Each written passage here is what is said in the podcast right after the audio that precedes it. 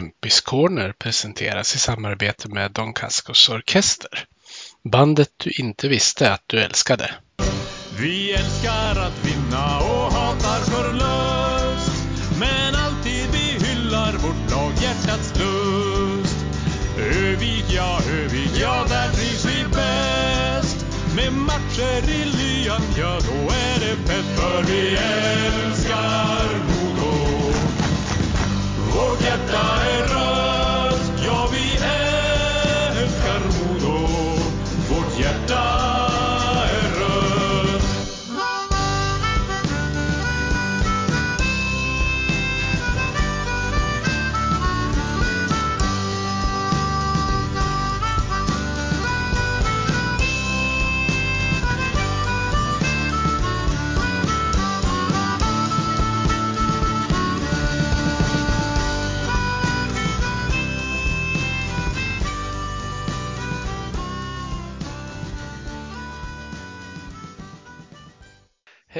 Välkomna ska ni vara till det här 38 avsnittet av Kempis Corner med mig Peter Kempe och som gäst har jag med mig en eh, före detta modospelare som bland annat har använt just nummer 38 även om det inte var under en längre tid. Christian Jakobsson. Välkommen till podden Christian. Ja, tusen tack. Eh, roligt att få vara med. Mm. Eh, du kanske kommer ihåg det att jag köpte ju din matchanvända tröja det året och så hade du väl Ja, jag hade väl hunnit haft den i typ en och en halv vecka. Sen bytte du till nummer 11 sen.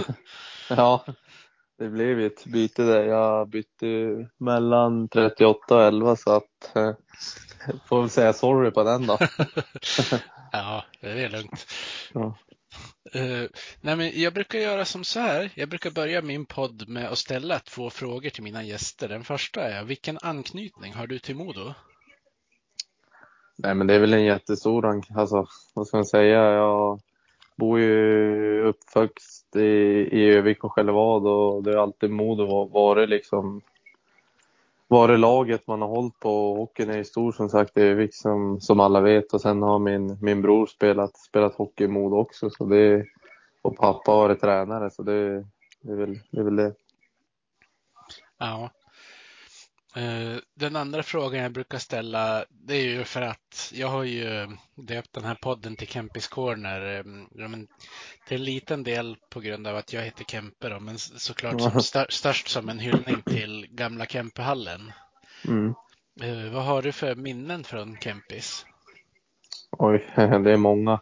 Det var ju där man gick på sin första A-lags, A-lagsmatch och såg, såg A-laget spela. Sen har man varit på en del Modocup genom, genom tiderna och spelat den själv och, och, och spelat massa matcher där och varit med på fantastiska inramningar när, när både en själv och, och A-laget har spelat. Ja. Har du något eh, speciellt minne som sticker ut? Nej, men det måste ju ha varit där, eh, var det, fyra lockouten där. Man var inte jätte, jättegammal då, men eh, det var när eh, Foppa och eh, de här var där och spelade och kom tillbaka och han fick tröjan nerhissad va, från taket och tog på sig den på isen där. Det, det var mäktigt. Ja, just det. Eh, sen brukar jag göra som så att jag frågar mina gäster vart tog du dina första skridskoskär någonstans? och ungefär hur gammal var du? Eh, det var första skridskoskär, det måste ha varit på någon uteplan någonstans. Vet inte riktigt var. Säkert med, med brorsan och pappa någonstans. Men eh, sen började jag ganska sent, eller sent och sent. Jag började med åtta års åldern tror jag. Som på riktigt. Jag höll mest på med fotboll och innebandy. Men sen tog en, en kompis med mig och så jag var nog sist in av alla polare att börja med hockey. Just det. Eh, jag vet ju att ja, men det finns ju Getinghov i Järved och den här Månskensrinken i Anundsjö. Jag hade själv Mm. någon egen motsvarighet till någon sån där uterink. Nej, inte på den kalibern. Det var mest var, var små is, isytor utan, utan sarg och sånt där. Men det, det fanns en tre, fyra stycken runt om i, tre i alla fall i Fällavad som man kunde åka så det var ju perfekt. Just det, då hade du ju några inom, inom bra, så här, du kunde ta det till dem själv till exempel. Ja precis, jag tror det var bara 200-300 meter från det, det huset i, Fällavad så det var hur bra som helst. Mm.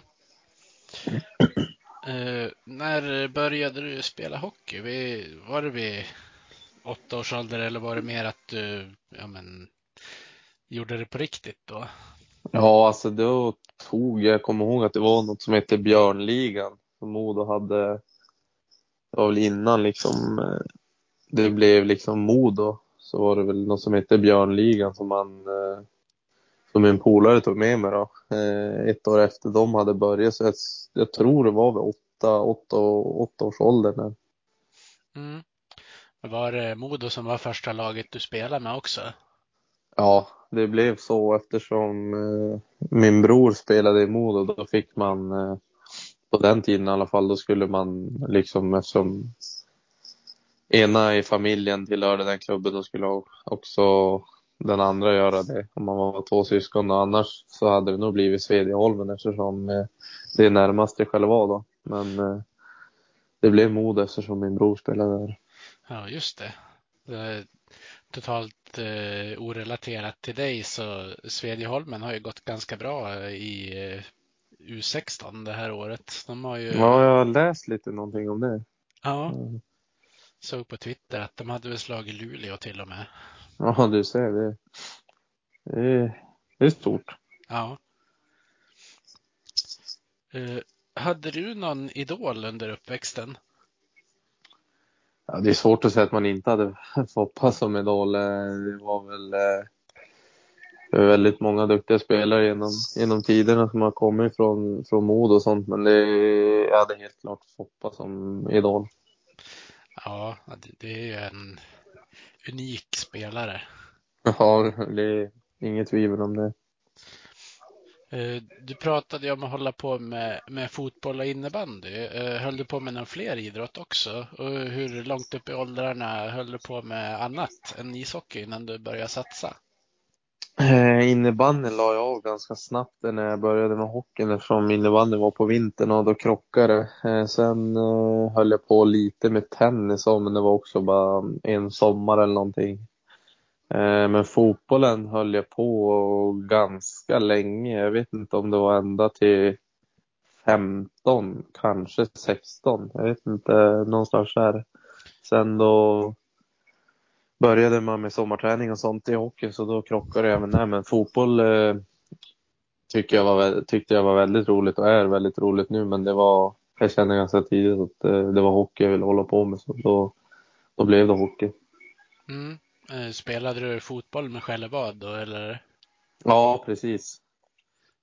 Vi hade ett fantastiskt lag i Skällevad. Vi blev, vann faktiskt SM och skulle, vad säger man, norr, uppe i, det var som norr och södra, så vi vann i norra SM där så skulle vi ner och möta Göteborg och sådana här lag. Så att vi, vi var ett fantastiskt lag för att vara så en liten, liten by.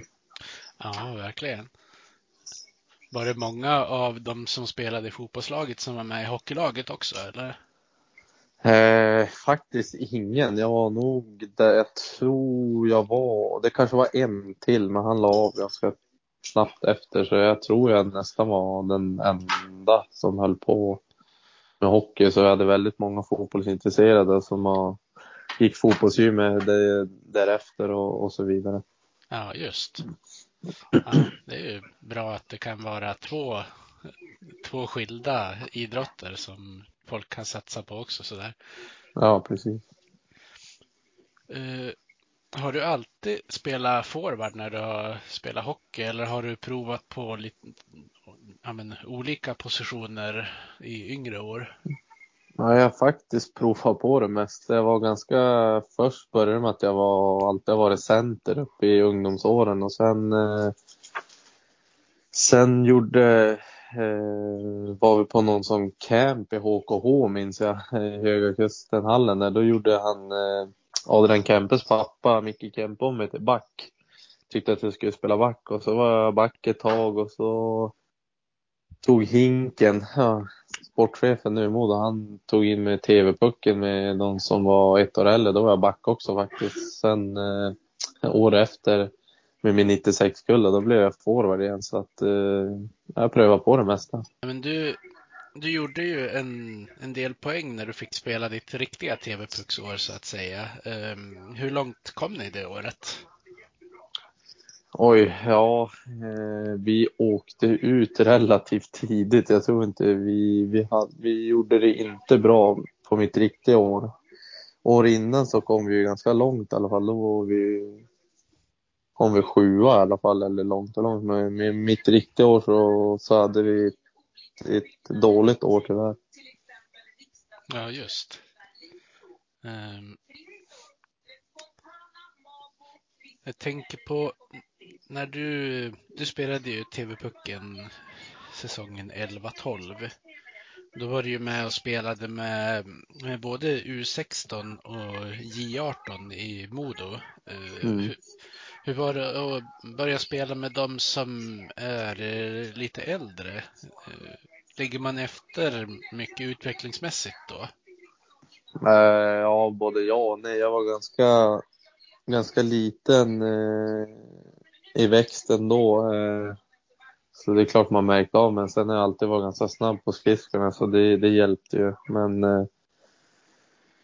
just då så var det väl, jag har alltid typ spelat med de som var ett år äldre ganska mycket sedan jag var liten. Så jag har alltid spelat mycket med de som var, ja som sagt ett år äldre. Så man har ju tävlat mot de som är lite starkare hela tiden. Så det var inte jättestor skillnad. Men klart att eh, man mötte de som var var starkare.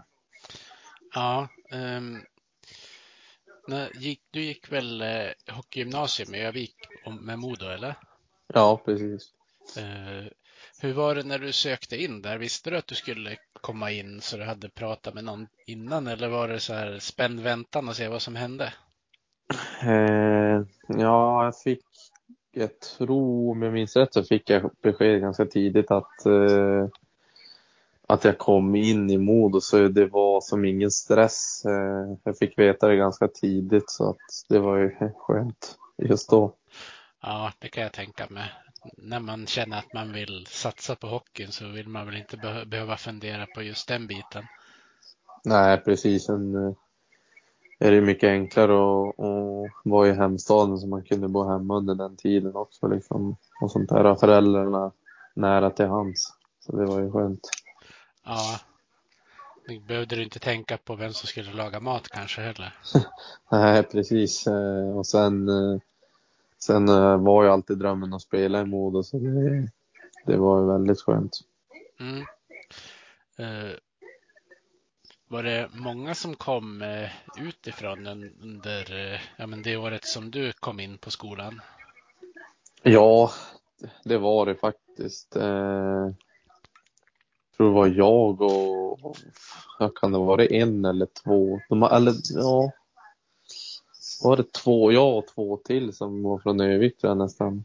Sen var det ju många runt om närliggande, ja men Kramfors och sånt här då, men eh, just från Övik så var det jag och en till eller två till bara.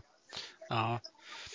Ni hade väl eh, någon från Mora till exempel? Jag tänker på Isak Wallin. Ja, han är dock två år yngre än mig så han var inte i min... Eh... Nej, just det. Ni spelar bara ihop i något juniorlag sen. Ja, precis. Han, eh, han var med oss i J20 någon match jag. Eller ja. Ja, ja, någon gång kom han upp där. Just det. Eh, men eh, under dina år på hockeygymnasiet och i Modos juniorlag, hur skulle du vilja sammanfatta hur du utvecklades där? Eh, ja, jag, eh, jag tycker jag utvecklades eh, stabilt under hela resan. Eh, jag tog, eh, tog ett extra år i, ja, eller extra år, jag, jag tog, det var många som hoppade upp till I20 i min årskull. Även fast vi hade ett år kvar i 18 egentligen, men jag tog tog det året i 18 för att få spela, spela mycket och, och det var nog viktigt för min, min karriärutveckling där också. Mm. Uh, är det någon spelare som var med där eh, som du tänker i efterhand att var konstigt att inte den spelaren kom längre i hockeykarriären? Eh, ja, alltså vi hade ju han Andreas Ljung, hette han, eh, en Stock, Stockholmskille som var, var väldigt lovande. Han var nog topp top 3, 96 i hela Sverige där när han kom till, till oss där. Men eh, han fick inte det riktigt att, att stämma. Men eh, som sagt, vi hade ju ganska många duktiga spelare. Vi hade ju liksom Adrian Kempe, Mesito Bagenda, Axel Ottosson, eh, Linus Sandin, eh, ja med flera liksom. Så det är ju många som har, som har blivit bra spelare. Ja, visst. Eh, vissa har väl tagit lite rakare vägar och vissa har tagit lite mer omvägar till det. Ja, precis. Eh, så är det. Ja. Eh, var ni en, en grupp som sporrade varandra till att bli bättre? Ja, men det var vi. Det var, det var många tuffa, tuffa hockeygymsträningar och, och lagträningar. Och det var mycket, mycket kamp och vilja och, och sådär. Så det var, det var väldigt bra. Eh, vem var det som, eller var det någon som var liksom en ledare inom den gruppen? Ja, egentligen inte tycker jag. tycker jag alla, alla tog, eh, tog plats eh, måste jag säga. Det var väl ingen som var, som var kanske mer än något annat utan alla var liksom ville tävla och vinna. Så det var, jag skulle säga att det var ingen som stack ut, ut eh, någon mer än någon annan utan alla, alla var där och körde. Mm. Eh, tänkte du eh det här kan faktiskt bli att jag får debutera i, i A-laget snart. När du, var, när, när du börjar komma upp lite om man säger så.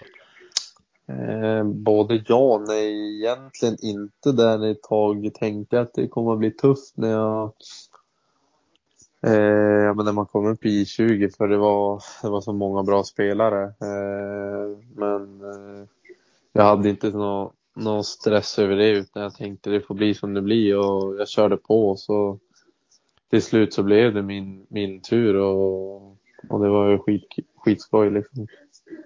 Ja, du är ju antecknad för dina första matcher i Modo säsongen 14-15. Eh, fick du vara med och spela någonting då eller var du bara med i laguppställningen?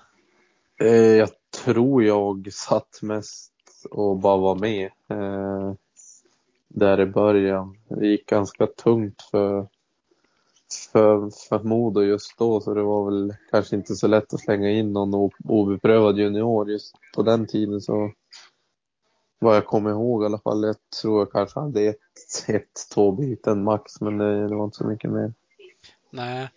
Eh, när man kommer in där eh, som helt ny och färsk får man väl ändå säga att du var. Ehm, är det någon speciell spelare som, som visar vägen för de nya? Tala om att här ska du sitta och sådana saker. Eh, eh ja, alltså. Jag har alltid gillat Skröder. Han har alltid varit schysst mot mig och och vi har en bra relation än idag faktiskt. Eh, textar lite, lite ibland så här än idag faktiskt. Så, han har alltid varit någon man har sett upp till i, både långt innan man ens var, var i A-laget liksom när de tog guld och sånt där. Så att eh, nej, han, han har alltid varit snäll mot oss yngre. Ja, det är ju viktigt. Ja, absolut. Eh, den säsongen var det ju väldigt mycket eh, ja, men, spelaromsättning i laget också. Eh, jag tänker på det var väl fyra spelare som kom in precis innan eh, transferfönstret stängde den säsongen och William Nylander försvann iväg och det var tränarbyte och allt möjligt. Så det var väl Ja, det var väl inte några roliga första säsonger för dig i i A-laget på det viset när inte laget gick särskilt bra. Nej, precis. Eh, inte för att försvara någonting, men eh, det var nog inte så lätt för oss, oss yngre att komma upp eh, just då i Moder som det var storm liksom varje säsong och det flög tränare åt höger och vänster och man skulle värva in eh, massa, massa utländska spelare och så vidare. Så att eh, det blev, det var nästan kaos varje år där man var där när, vi var, när Modo var i SHL. Så att, eh, det, var, det, var, det var tuffa tider, det var det. Ja. Eh, din, man får väl säga din första riktiga seniorsäsong då. Den gick du ju Visst spelade du några matcher med Modo först och sen gick du på lån till Mora? Om jag inte minns alldeles galet. Eh, jag tror faktiskt att det började, nej jag började i Mora faktiskt. Du gjorde det? Eh, ja, från starten. Eh, jag och Linus Sandin där som var utlånad och så Ja, det var ju första senior, riktiga senior, så gick det ganska tungt där i början och tänkte, jaha.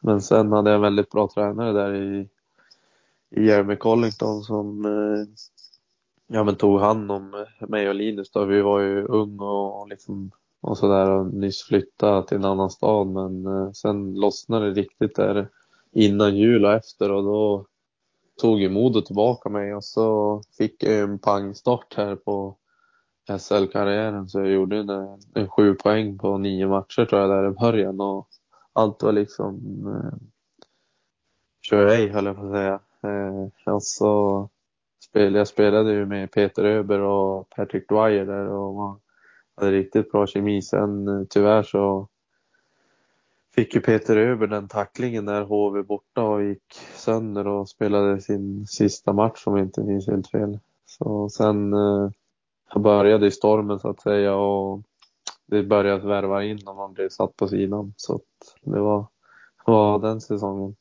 Ja, och så mm, ni hade ju inte den bästa huvudtränaren där heller. Men han hade väl hunnit sluta innan du kom tillbaka va?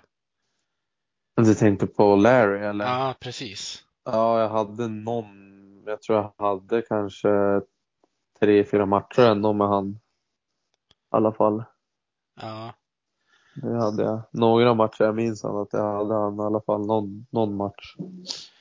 Ja, jag har ju hört mycket om att om att han var väldigt speciell och det, det kändes ju en del eh, i de här eftermatchintervjuerna som att han skyllde det som hände på spelarna när det verkade som att det var mycket som var oklart i instruktionsväg annars.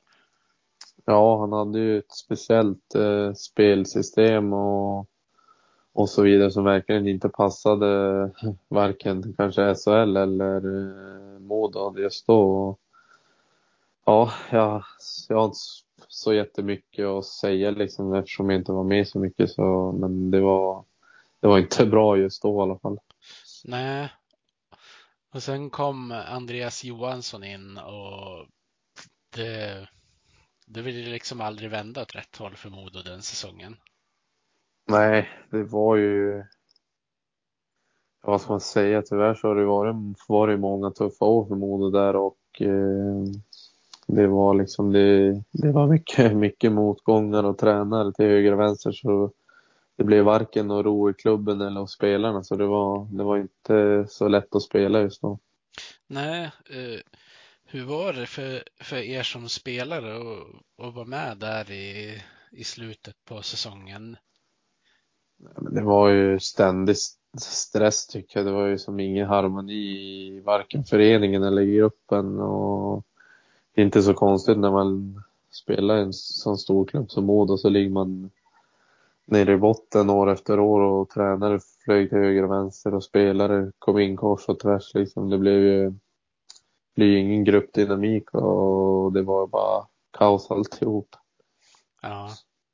Uh, och sen, uh, det var väl klart relativt tidigt att, att det skulle bli kval den säsongen. Eh, eller tidigt och tidigt, men att, eh, att det inte gick att ta sig så mycket högre upp i alla fall. Ja. Eh, hur, hur kände du som en av dem i laget som ändå har koppling till Övik? Tror du att det kändes värre för er som inte var nya för året om man säger så. Ja, men på något sätt så tror jag nog det. Eh, sen var det ju en speciell säsong som jag spelade mer än nästan halva säsongen i ett annat lag. Eh, och hade väldigt bra där och sen eh, ja, man kom tillbaka och började bra. Sen blev man lite satt på sidan för man var, var liksom junior och de värvade in stora stjärnor åt höger och vänster. Och så blev, det var ju väldigt speciellt även fast man tyckte det var sjukt jobbigt att sitta på sidan och kolla på. Ja, det förstår jag också. Du som kom dit som en spelare på uppgång och så mm. hamnar du i en ond spiral.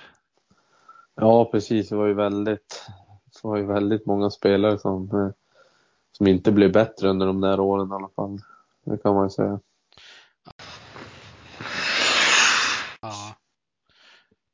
Men eh, det slutade ju som alla vet om med degradering där. Du var ju en av ja, en handfull spelare som stannade kvar. Uh, ja. Var det, var det självklart för din del att du ville spela med Modo, även om det var på hockeyallsvensk nivå? Ja, det, det var det. Det har alltid varit det när jag spelar med Modo. Det är liksom den klubben man, man har haft som, eh, som eh, ja, favorit och i hjärta hela, hela livet innan. Så att det, det var inget svårt val. Nej, men det, det blev ju ingen succésäsong den där första i Hockeyallsvenskan. Kändes det på något sätt som att, ja, men, jag ska väl inte säga nonchalant, att klubben gick in med, med en inställning att man var större än man var. Men vad, vad tror du det var som gjorde att Modo inte gjorde ett så bra resultat den säsongen? Det var ju många delar, men framför allt så var det just det att det var så stressat i föreningen och ja, men liksom, vi fick ju aldrig ihop en grupp eller själva föreningen var ju som sagt eh, kaos tycker jag. De där åren det var, ser stor skillnad mot vad det är idag. Och det tycker jag Gradin har gjort ett fantastiskt jobb och kanske mer försöka få ihop gruppen tidigt från start och som är viktigt. Och de där åren där första åren och även året efter så var det mer fokus på, på andra grejer kanske direkt från start. Och fick jag allihop någon grupp och föreningen gick åt ett håll och spelarna åt andra och tränarna åt tredje liksom. Så att ja, det var inga roliga tider. Nej. Det var ju, ni använde ju nästan 40 spelare den första säsongen i Hockeyallsvenskan också. Ja, du ser. Så att, ja, det var kaos. Mm. Och Andreas Johansson fick lämna och eh, åldermannen Pelle Bäckman kom in för att rädda kvar laget mer eller mindre vad gjorde det för skillnad för din del där och då? Nej, men ganska stor skillnad. Jag gillade Pelle och han verkar gilla, gilla mig liksom. Eh, när man såg väl att jag krigade för klubben som kanske inte så många andra spelare gjorde. Eh, även fast man kanske inte sprutade in poäng. Eh, som, som var väl kanske ett problem just då. Vi värvade spelare som bara brydde sig om, om sig själv och inte klubben.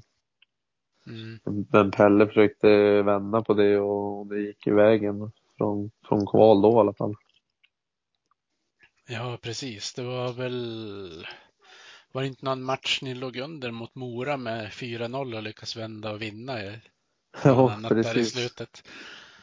Ja, det var en sjuk match. Mora var ju totalt överlägsen i serien också och var det bästa laget i allsvenskan. Men eh, vi lyckades vända den och det var ju nästan den som räddade de poängen. Vi fick två poäng och jag tror vi vann i sadden så att eh, de poängen räddade oss kvar i allsvenskan då. Ja, precis. Det var ju, det var väl då Mora slog ut Leksand i kvalet också, gick upp. Ja, precis. Det var, det var samma år. Mm. Eh, satt du och, och hejade på Mora då eh, med tanke på att du hade varit i klubben innan? Heja, heja. Vet inte, men jag tyckte det var kul i alla fall eftersom jag kände många spelare och Och eh, de hade ju kvar samma tränare som jag hade och, och, och så vidare. Så att eh, jag gläd, jag vet inte om jag hejade men jag tyckte det var kul. Kul i alla fall. Ja.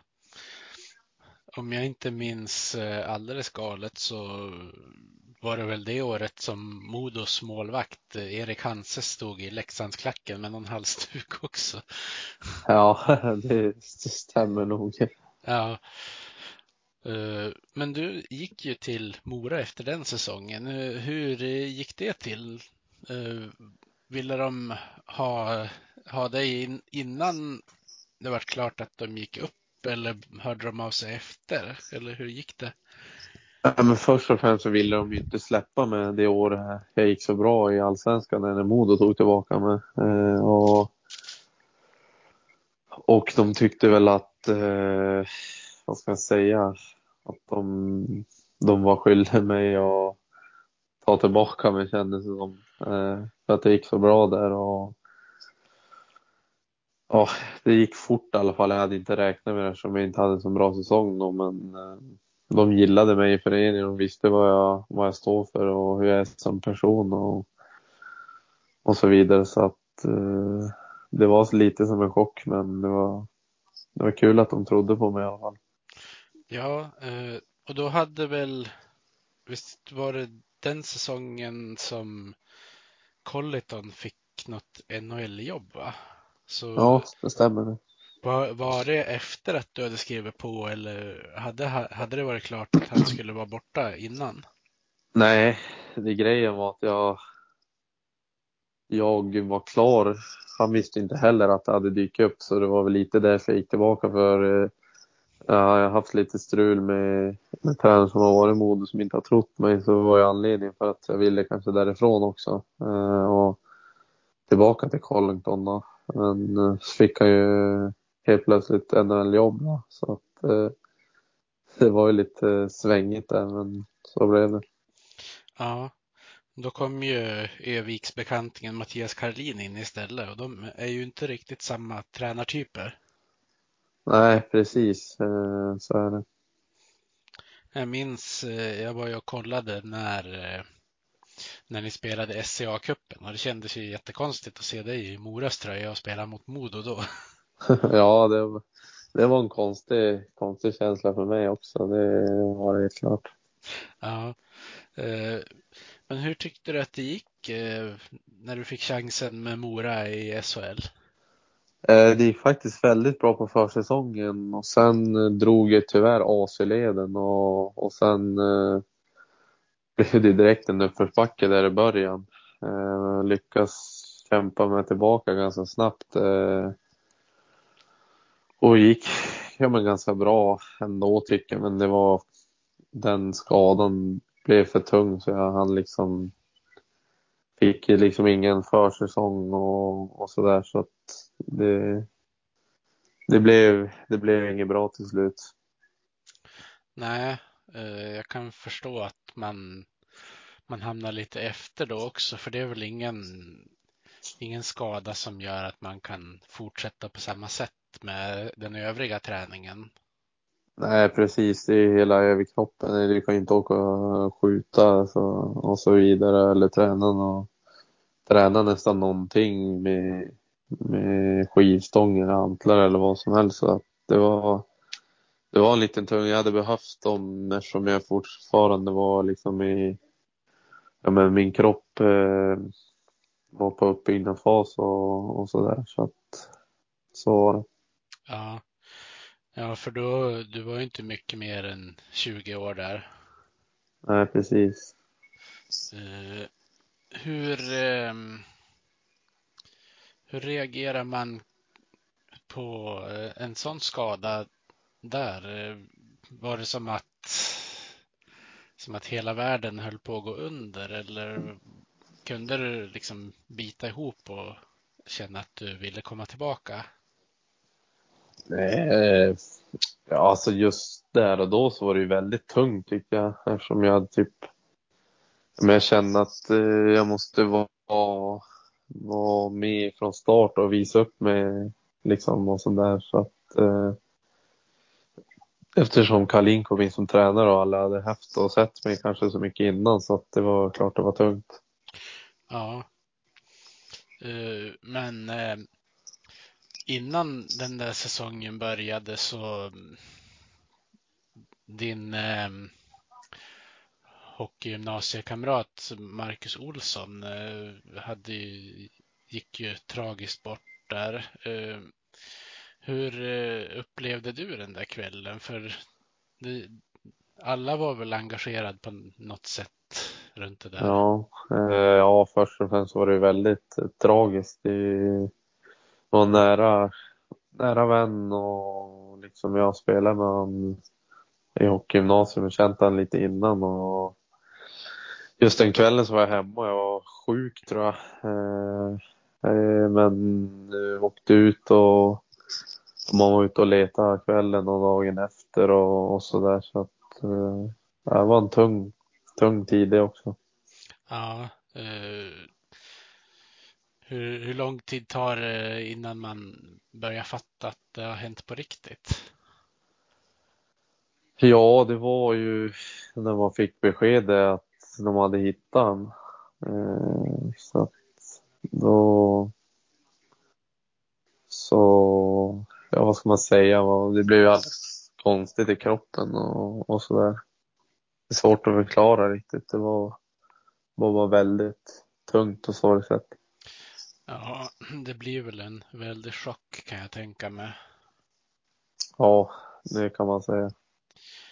Det var väl, det var väl bra på ett sätt att få reda på ganska fort vad som hade hänt så folk kunde, ja men, vad ska man säga, kanske inte gå vidare men få, få reagera där och då istället för att man får reda på det någon månad efter vad som har hänt och så. Men det kan ju aldrig vara någonting som är bra i en sån där situation.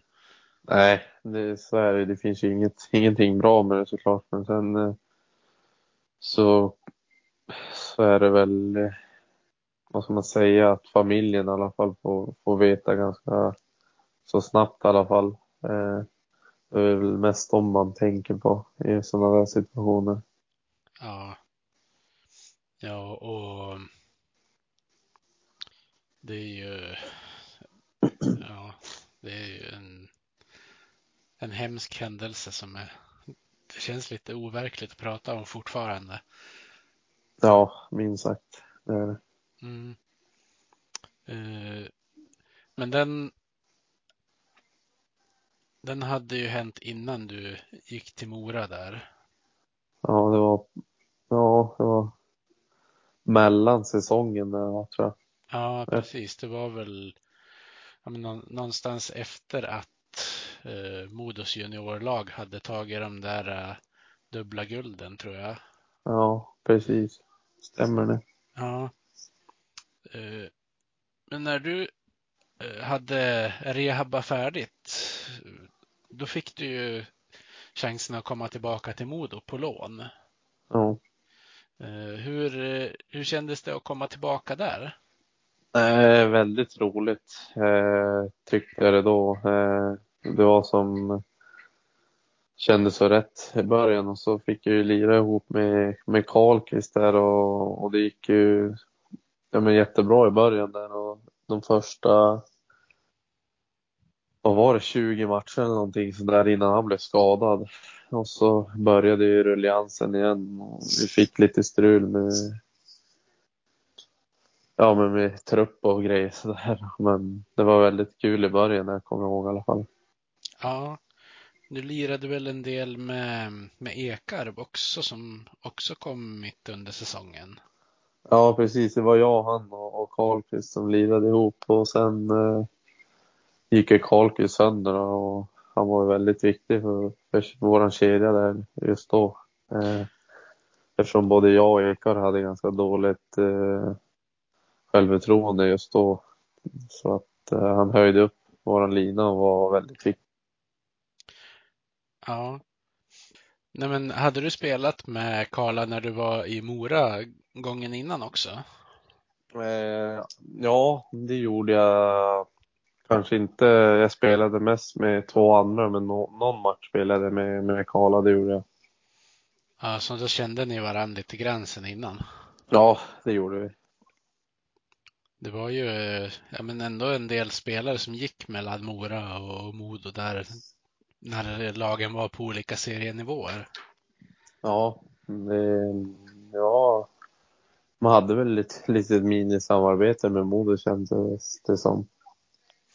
Ja, men precis. Och mm, den säsongen som, som du kom tillbaka på lån där, då var väl även Isak Wallin på lån från Mora, om jag inte minns galet.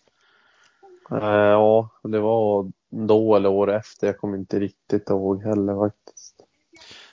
Nej, jag har för mig att han bytte då när, när Mora gick upp i SHL.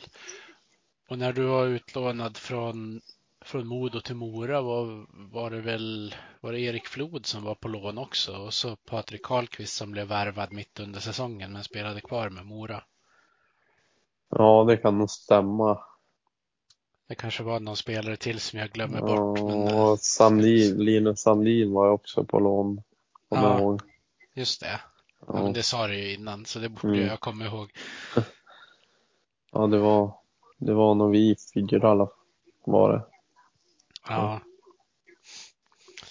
Ja, det var ju en eh, lite märklig säsong det också när du kom tillbaka på lån där eh, vissa spelare kunde vara i första kedjan en dag och sen inte med och spelade alls nästa Mm. dag. Nej, men det, det är det som har varit lite problem med Modo. Eh, Just de där fyra, fem, sex, sju åren tycker jag det var. Det var väldigt kaos. Man visste aldrig vad man fick när man kom till jobbet liksom och det var någon stress hos, hos eh, med samtliga spelare och ledare och liksom så här. Det var, det var, det var ingen trygghet att komma till jobbet i alla fall. Nej, eh, just den säsongen var det väl Särkijärvi som var tränare va? Ja, stämmer. Och sen till året efter eh, när du hade skrivit över till Modo på, på riktigt så att säga, då var det ju Björn Hellkvists första säsong. Ja. Eh, Hur var det att byta mellan deras ledarskap? Äh, det var ganska svårt för min del. Eh, Det kändes eh, direkt som att han eh, inte gillade mig. Eh, Så att eh, det var ingen eh, positivt för min del, det var det inte. Nej, han känns som en sån här person som har han bestämt sig för en grej, då kommer det vara så. Ja, och så var det verkligen. Eh, Det spelade ingen roll liksom när man inte ens fick chansen för säsongen och då, då, var, det, då var det inte så roligt att, att vara där heller. Nej, Eh, men du fick kuska på i en, eh, i en boxplay-roll och spela i en, av de lägre kedjorna den säsongen. Ja, precis. Eh, Jag är väl ganska stolt idag att jag krigade på hela den säsongen för det var, det var inte jätteroligt, det var det inte. Nej, eh, vad lär man sig av, eh, av en sån säsong? Nej, Det är väl mycket, det är väl, det är väl många tankar som man måste kämpas med och, och tålamod och sånt där men eh, sen när man gjorde det bra vissa matcher så spelade det ingen roll heller. Så att det var väl tufft på den biten också. Ja. Eh, Var det någonstans där och då du bestämde att du inte skulle bli kvar säsongen efter? Ja, i alla fall när jag fick höra att eh, han skulle vara kvar en, en säsong till. Och det var liksom helt lönlöst för mig att vara kvar då kände jag. Så att ja, då var då jag drog till Norge. Ja, Men var det på tal länge att du skulle hamna i Norge eller hade du några andra erbjudanden också? Jag hade två klubbar i Allsvenskan i alla fall vet jag. Eh, sen eh, drog min kompis, blev ju klar, Viktor Öhman blev ju klar för, för Norge då. Och, och han undrade inte om, om jag var sugen och han hörde att det var en plats. Eller att de var intresserade av mig också och då kände jag varför inte och testa något helt nytt. Så, Ja. Ja, men precis. Det var väl ni två som drog. Det var, var det någon fler svensk som var där sedan tidigare? Eh, ja, det var två, två stycken till som eh, spelade i Leksand så att, som var här då. Så att vi var fyra svenskar då. Mm. Eh, hur eh, förberedde du dig för att flytta till Norge då? Det var väl inget annorlunda. Trä, jag tänkte träna på hårt eh, på sommaren och, och som man alltid gör då. Det var väl inget, det var ju liksom lite finna eller försvinna kände jag att det var, man tog en sista chans och sen eh, hade det inte gått bra här så hade man väl kanske funderat på att göra något annat. Så kändes det då i alla fall. Ja. Ehm, Kände du dig säker på att förstå språket? Ja, det har väl aldrig varit något problem eftersom min mamma är, är norsk så att det har man växt upp med. Ja. Ja, men då, då förstår du i alla fall. Eller visste du att du skulle förstå språket? Ja, precis. Så det, det var ingen fara. Nej. Eh, sen kan jag tänka mig det är väl många svenskar som har blivit bättre på norska sedan den här serien Skam kom också som tog över halva världen kändes det som. Ja, precis. Det var, det var en, eh, en serie som, som gick viralt i, i Sverige. Ja. Eh, Men du har ju fått en lite, vad ska man säga, en lite större roll i, i Sparta. Eh, Hur, hur kändes första säsongen där? Nej, men det kändes ju bra när man eh, kom in direkt och fick tydligt en, en, en stor roll och märkte att föreningen trodde på mig och såg potentialen liksom. Så att eh, man fick en, en bra boost, boost i karriären. Mm. Det kändes lite grann som, som i Sverige kanske du hade hamnat i ett, ett litet fack, men det, det tog du dig ur när du, när du flyttade iväg så där. Kändes det som, som att du växte både som hockeyspelare och person av att göra den där flytten? Ja, absolut. Eh, Jag tycker jag har växt på ganska mycket på båda delarna. Eh, Men blivit, blivit mm, ja, men vuxnare och, och mognare liksom. Mm. Ehm, Fick du, eh, vad ska man säga? Kändes det som att du, du fick komma ur, ur något skal på något sätt när du Ja. flyttade iväg? Ja, absolut. Eh, det kändes som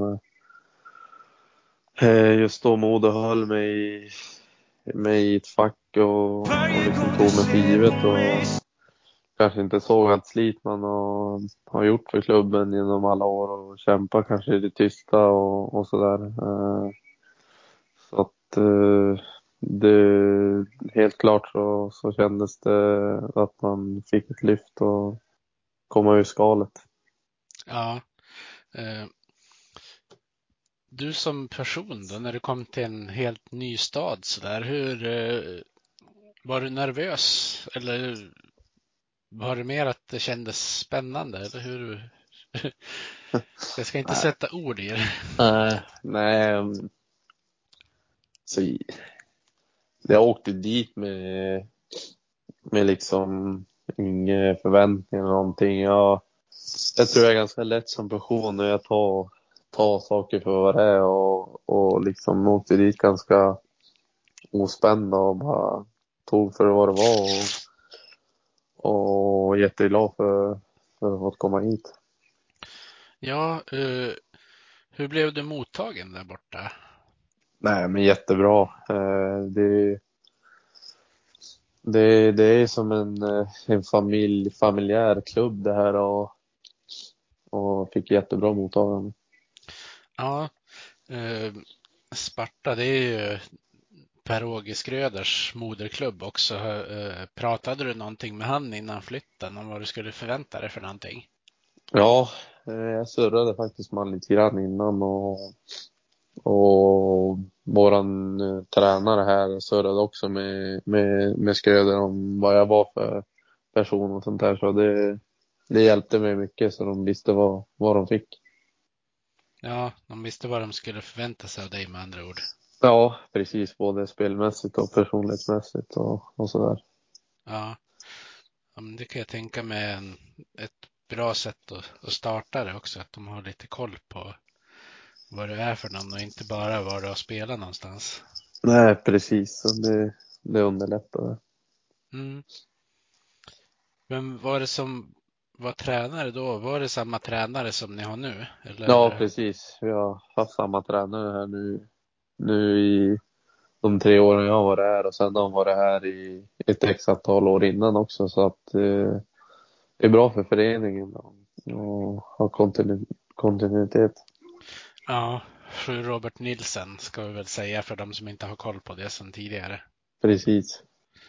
Um, det var ju Eh, det var en, en väldigt bra eh, säsong för dig poängmässigt. Eh, kändes det som att du ville försöka bygga på det inför den andra säsongen? Eh, ja, eh, sen, sen eh, så efter första säsongen innan slutspelet så kom det ju som sagt coronan och det blev ju inget slutspel första året och sen kom man hit andra året med man visste inte vad det skulle bli liksom för Norge stängde ner och och sen röker vi på coronan året efter och, och jag fick satt i isolation i 30 dagar och tränade ingenting och vi spelade knappt några matcher och tränade så det var, det var inte ett tungt andra år fast det var vad ska man säga, det var roligt att spela även fast men det var så förra året var ju liksom var det svårt att räkna som en hockeysäsong. Ja, precis. Ehm, Sen var väl, eh, var väl Västernorrland eh, svartlistad höll jag på att säga i, i Norge rätt länge också. Men det kanske inte räknas på det sättet om man ska komma dit för att jobba. Nej, det är just det när man har jobb så, så, så var det inga problem. Det, det var det inte. Nej, det kan jag tänka mig kan vara en annan osäkerhet. Annars. Ja, ja det, det, inte, det, det, det är klart det blir det. Men jag visste ganska tidigt att det inte var något problem så det var, det var lugnt. Ja. Men eh, en sak som jag har lagt märke till det är ju att nu på Elitprospekt-sidan när man kollar på dig så har du ju även en norsk flagga. Eh, vilket, eller när var du bestämde dig för att du skulle eh, kunna ha det norska medborgarskapet? Eh, men det jag, jag hade, jag, när jag föddes så fick jag ju bara norsk pass faktiskt. Så, att, eh, så jag har legat inne i registren i Norge och jag var, var ansökt om ett förnya passet så att säga och då kom jag in i, vad ska man säga, jag blev norsk igen. Både norsk och svensk. Eh, så det, det gjorde jag efter första säsongen eftersom då slipper jag fylla en utlandskvotsplats i eh, ja, nej men eftersom det är utlandskvot här och så tänkte jag dels det att jag kör, ja men ta upp mitt norska pass och kan gå nu som norsk spelare och och sen dök det även upp eh, att jag kunde få landslagschanser så att då var det ganska givet. Mm, ja men det kan jag förstå. Uh jag kan tänka mig att det kanske är lite annan, eh, andra regler runt utländska spelare också eftersom Norge inte är med i EU. Nej, det är väl dels det. Sen, sen är det ju, de måste försöka få fram mer norska spelare också. Och det är väl en blandning med det där. Ja. Eh, under de åren som du har, har varit där nu, tycker du att det har kommit fram fler norska bra spelare? Ja, det tycker jag. Man ser, ser att det börjar komma upp lite, lite yngre och, och, och talangfulla spelare. Det eh, sen, sen har ju Norge mycket att jobba på rent generellt eh, till andra länder då, men på just hockeysidan. Då. Så väldigt goda på att åka, åka längdskidor där då, men, men just hockeybiten så, så har de lite, lite att jobba på. Ja, precis. Eh, hur eh, skulle du ranka den norska ligan eh, i kvalitet? Eh, jag skulle säga att topp sex-lagen håller ja, men bra allsvenska klass. Eh, det, så att, sen är det ju de bottenlagen är väl lite sämre. Det är de. Men topp sex-lagen håller, håller bra klass i allsvenskan. Ja. Um, som du säger, den, den andra säsongen du var där vart ju ja, men ganska rumphuggen, som man kan säga på svenska. Ja, ja precis. Um, hur långt kontrakt hade du skrivit när du flyttade dit första gången? Nej, jag skrev bara ett år först. Eh, och sen eh, men gick det så pass bra och jag tyckte det var så roligt att, att spela efter första säsongen så då kände jag att jag, att jag förlänger med ett, ett, ett plus ett år. Och, och på den vägen har det blivit. Mm. Och sen eh, säsongen som ni spelar nu eh, får jag väl säga grattis till poängligasegern. Ja, tusen tack. Eh, väldigt roligt. Mm. Eh, hur skulle du vilja beskriva den här säsongen, eh, eller grundserien får jag väl säga, för den är ju ganska nyligt färdigspelad. Ja, precis. Nej, vad ska jag säga? Det har ju såklart varit en superrolig säsong, eh, både för, för min egen del och lagets del.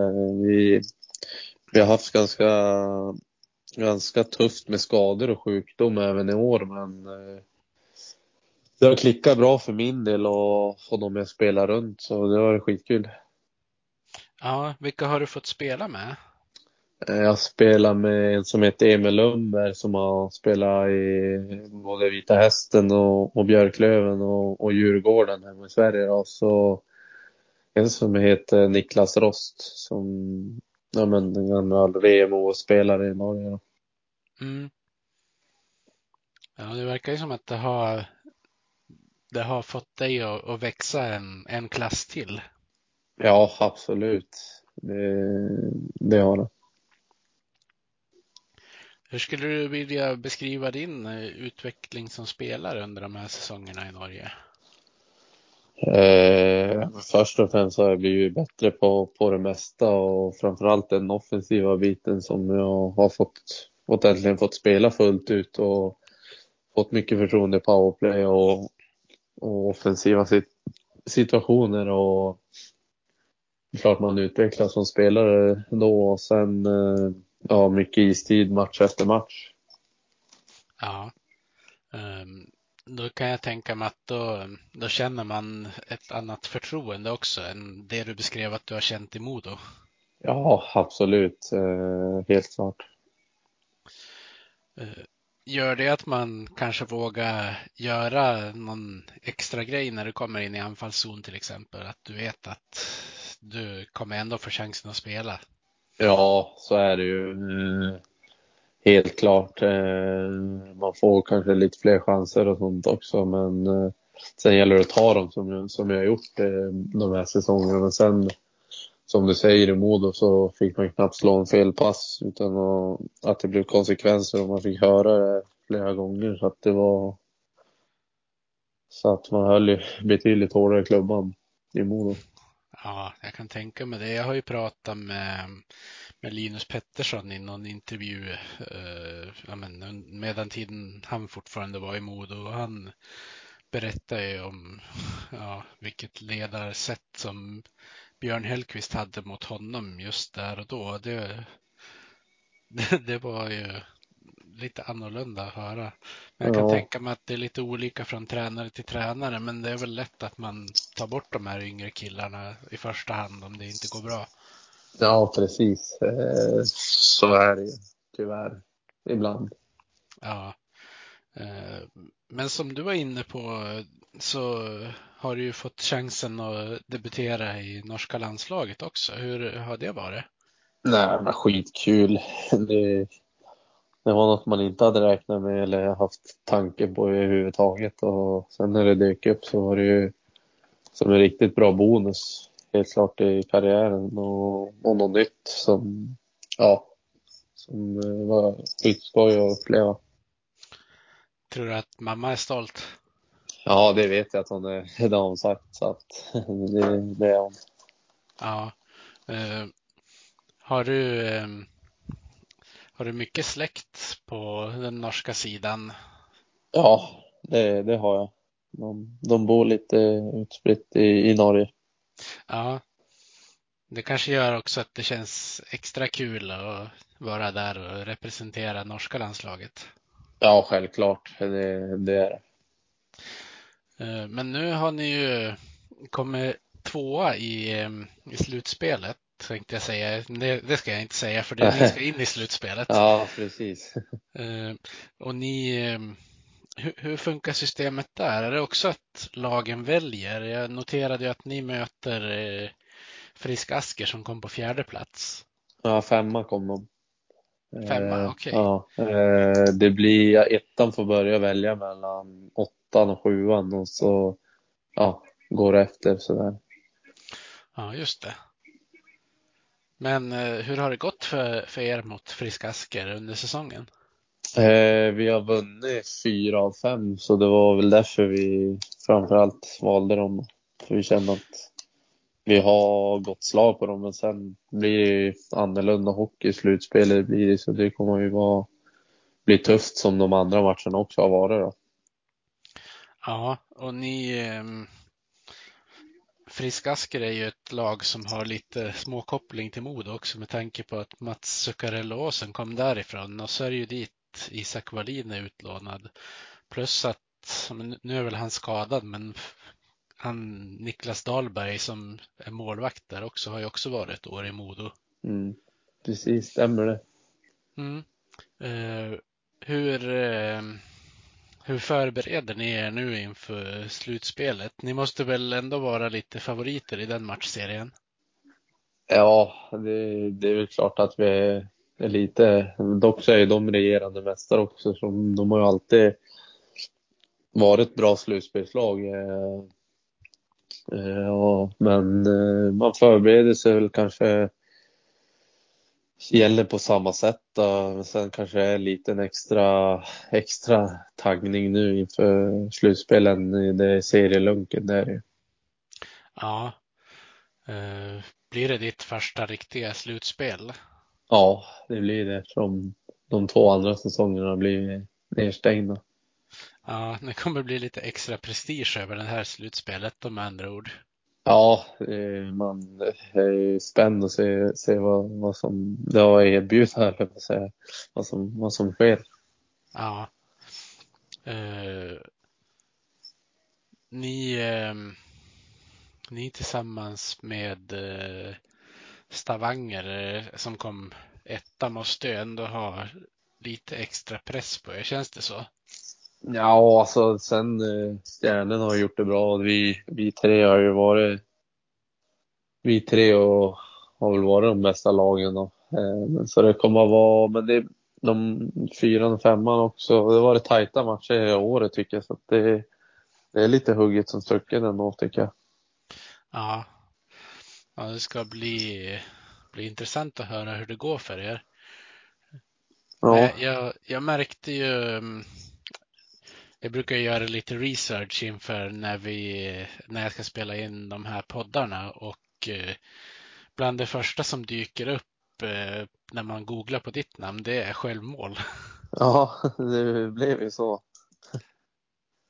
Eh, Det, det såg ju nästan ut som att ungefär som när någons tv-spelsdosa börjar lagga när man gör någonting.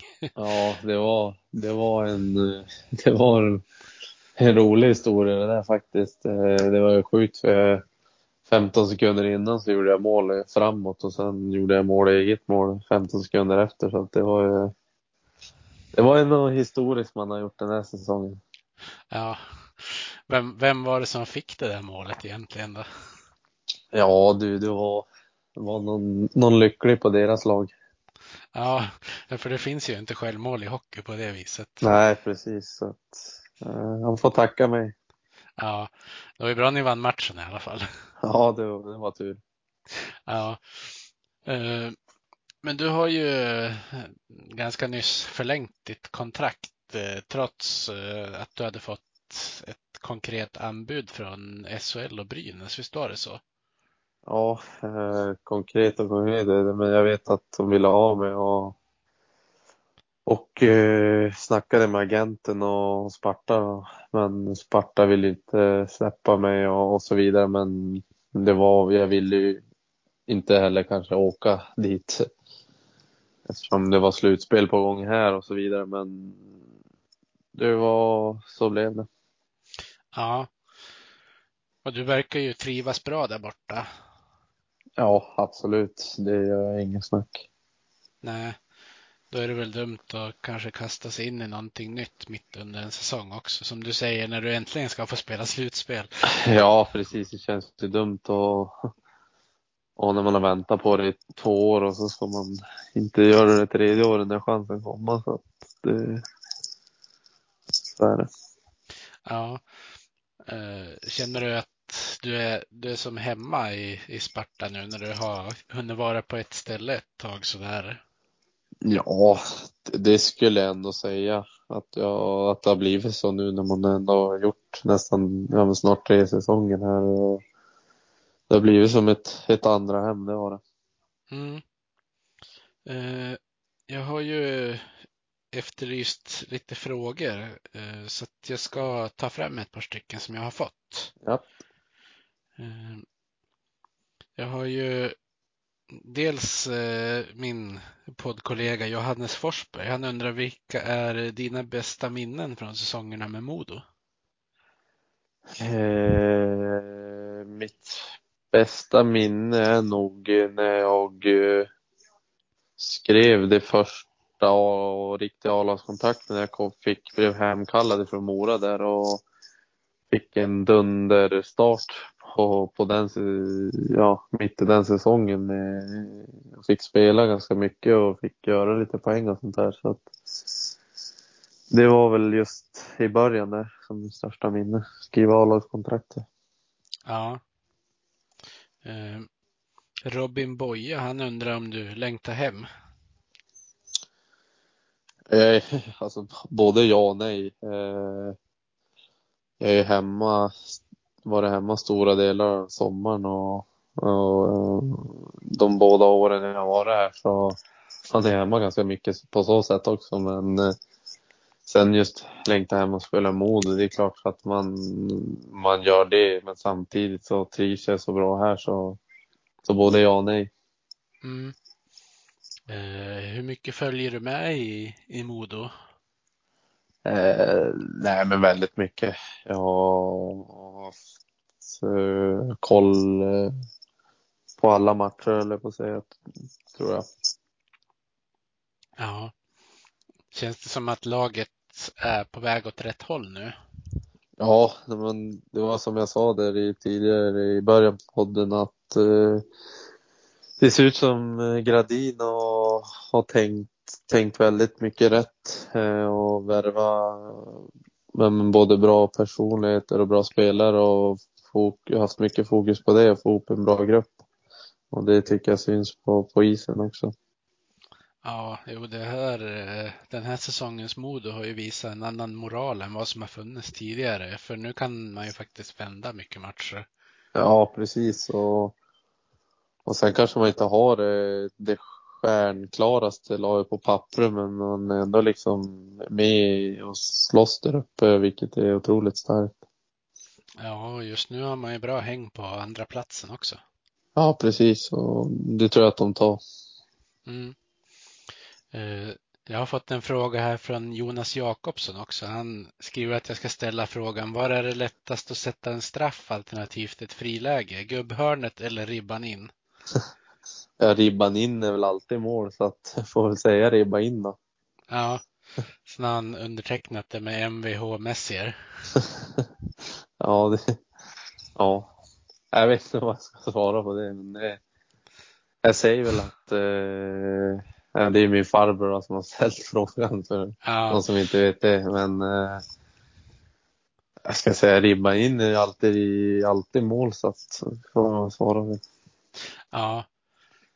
Eh, Jag minns annars ett, ett mål du gjorde mot Västerås när du spelade i Modo. När du kom fri där och la den mellan benen på målvakten. Det brukar ju också vara ett bra sätt att göra mål. Ja, man drar en liten skottfint och drar i sidan så, så brukar det öppnas upp där mellan benen också. Så att det, man har några, några varianter i alla fall. Ja, precis. Uh, vilket sätt har du gjort flest mål på i Norge? Då? Eh, haft ganska många direktskottsmål i, i powerplay faktiskt. Så att eh, det är väl eh, jag tränar mycket direktskott och det har gett resultat i år så att det är kul. Ja, verkligen. Det är ju också ett effektivt sätt såklart. Ja, precis. Det, det funkar oftast det. Ja. Men innan vi avrundar, um, vad, hur tror du att det kommer gå för er i slutspelet?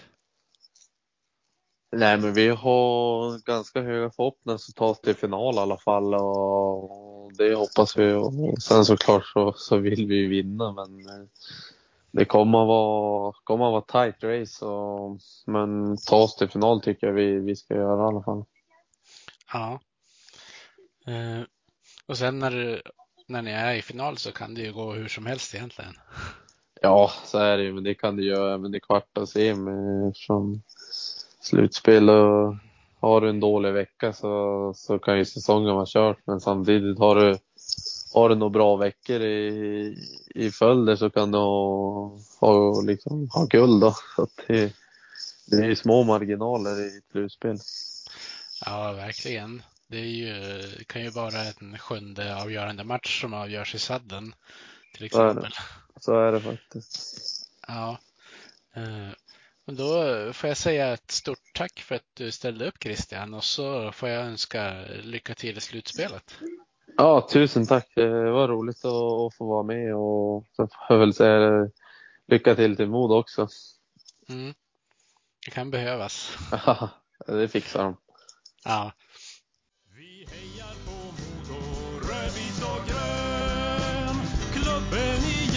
en känsla så skön. Övik, ja, Övik, ja, där trivs vi bäst. Med matcher i lyan, ja, då är det fest. För vi är